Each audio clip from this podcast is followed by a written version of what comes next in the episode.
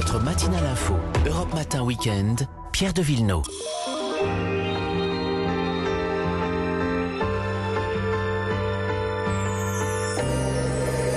Allez, on part en balade avec Olivier Pouls et Vanessa Zah. Bonjour à vous deux. Bonjour. Bonjour. Vanessa, direction le Berry, pas très loin de Châteauroux. Mais oui, je vous emmène chez Georges Sand, chez elle, carrément. à Directement, Nohant. parce qu'elle était place Vendôme aussi à une époque. C'est vrai, maintenant, on, on- on revient dans quelque chose de plus authentique, qui lui ressemble aussi, pas mal, parce que c'est dans cette maison qu'elle a été euh, élevée par sa grand-mère.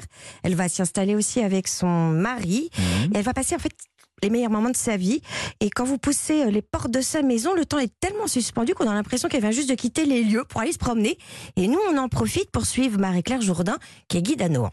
Quand on visite la maison, on arrive dans un beau vestibule d'entrée qui dessert euh, toutes les pièces à vivre de la maison. Donc tout d'abord la cuisine, la salle à manger où elle recevait ses, amis, Frédéric Chopin, Eugène Delacroix, Gustave Flaubert. Vous allez voir la table est toute prête à recevoir dans cette salle à manger. Ensuite on passe au salon où là on passe des soirées tous réunis autour d'une table.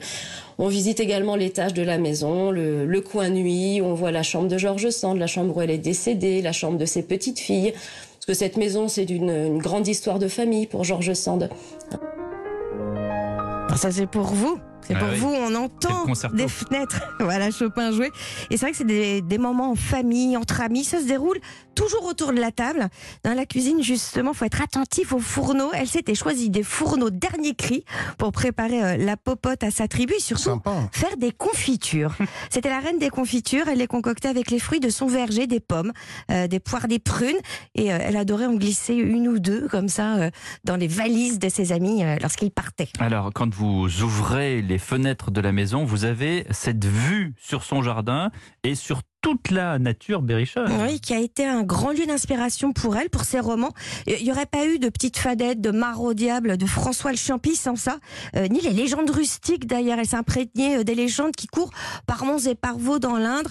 Euh, c'est aussi une terre de sorciers, de sorcières. Il y a, il y a des grandes pierres fantomatiques, il y a des feux follets, il y a des, des loups-garous. Donc si vous avez envie de partir sur les traces de ces romans, alors faut le faire en voiture, hein, parce qu'ils sont assez éloignés les uns des autres. C'est comme Et- à. Euh, Exactement, il existe des circuits sur les différents sites qui l'ont inspiré. Et puis, le pays de, de Georges Sand, il n'est pas loin d'un parc, un parc naturel régional, celui de la Brenne. Et on peut pas euh, passer à côté. On finit le week-end devant ces étangs à perte de vue. Vous avez le choix, il y en a 300. Mhm.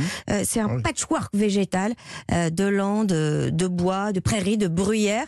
Donc vous imaginez en plus ce que ça peut donner en ce moment, hein, en automne. Et une adresse alors? Alors, simple, l'auberge de la Petite Fadette à la Châtre, hein, ça c'est pour rester dans l'univers de Georges Sand.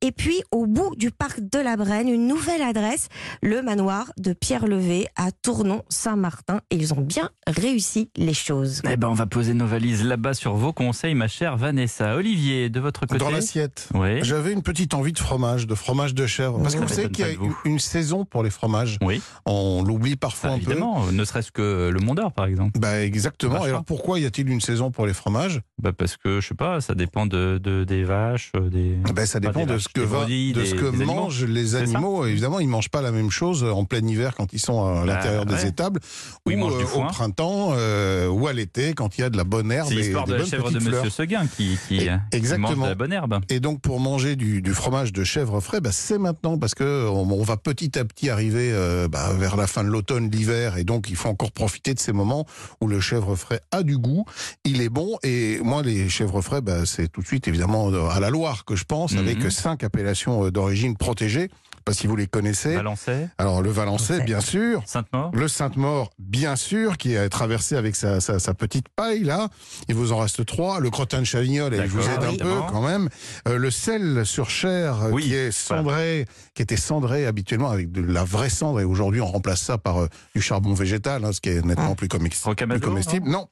En Camadour, Non, on c'est est plus dans- exactement. région. euh, Non, ouais. le Pouligny Saint-Pierre en forme de pyramide. De pyramide. Ah, Voilà. oui, c'est ça, chercher la forme de pyramide. Ok. Voilà, alors vous les aimez plutôt frais, plutôt un peu Ça affinés. dépend, ça alors, dépend. Soit, Frais, moi. soit frais euh, sur une tartine avec un petit peu de Ça dépend ciboulette. du jour, C'est de délicieux. l'humeur. Et alors, ce que vous pouvez aussi essayer, si vous, si vous en avez, que vous avez parfois oublié dans votre frigo et qui sont devenus, mais alors, euh, c'est bien Mm. dur euh, comme de la Ça, pierre. j'aime pas. Surtout, vous ne les jetez pas, Ouais. mais vous prenez une râpe et vous les râpez, par exemple, euh, sur des pâtes pâtes ou sur euh, Ah ouais, un, petit, un carpaccio. Euh, ça donne un goût Après, vraiment très mains, intéressant. que, bonjour. Bah, ça sent, ça sent, ça bah sent le fromage, sent, cher ami, mais c'est oui. normal, c'est c'est- c'est fait pour ça. Et donc surtout, vous ne les jetez pas parce que bah, ça, ça garde beaucoup de goût et beaucoup de concentration. Et moi, j'aime bien les râper. Vous savez ce que m'a dit mon fils de 4 ans l'autre jour? Je lui dit j'ai changé de parfum, qu'est-ce que t'en penses? Il me dit ça sent aussi fromage. le fromage. Pas mal. En, Tout est dit. J'en avais bouffé. En, en note de tête, comme on dit, c'est ça? Et alors le conseil évidemment c'est d'accompagner ça avec des vins blancs régionaux. L'accord régional marche forcément bien. Alors les Sancerre, les Pouilles fumées ou même des, des petits sauvignons de Touraine, ça marche très très bien avec ces fromages de chèvre frais. Et alors c'est marrant parce que en France on dit toujours euh, il faut un vin rouge pour le plateau de fromage. Faux, Ouais, c'est vrai. faux, entièrement faux. Entièrement faux à 85%. Euh, Il y a quelques fromages hein, qui marchent quand même avec le, le vin rouge, je pense au Saint-Nectaire par exemple, mais notamment tous ces fromages euh, de chèvre frais, c'est nettement meilleur avec des vins blancs, avec ce, ce- ce petit côté un peu, euh, un peu tendu des sauvignons. On est Et les d'accord. accords régionaux marchent aussi très souvent bien. On est d'accord à consommer avec modération. Merci Olivier Pauls et merci à vous Vanessa. À demain. À demain.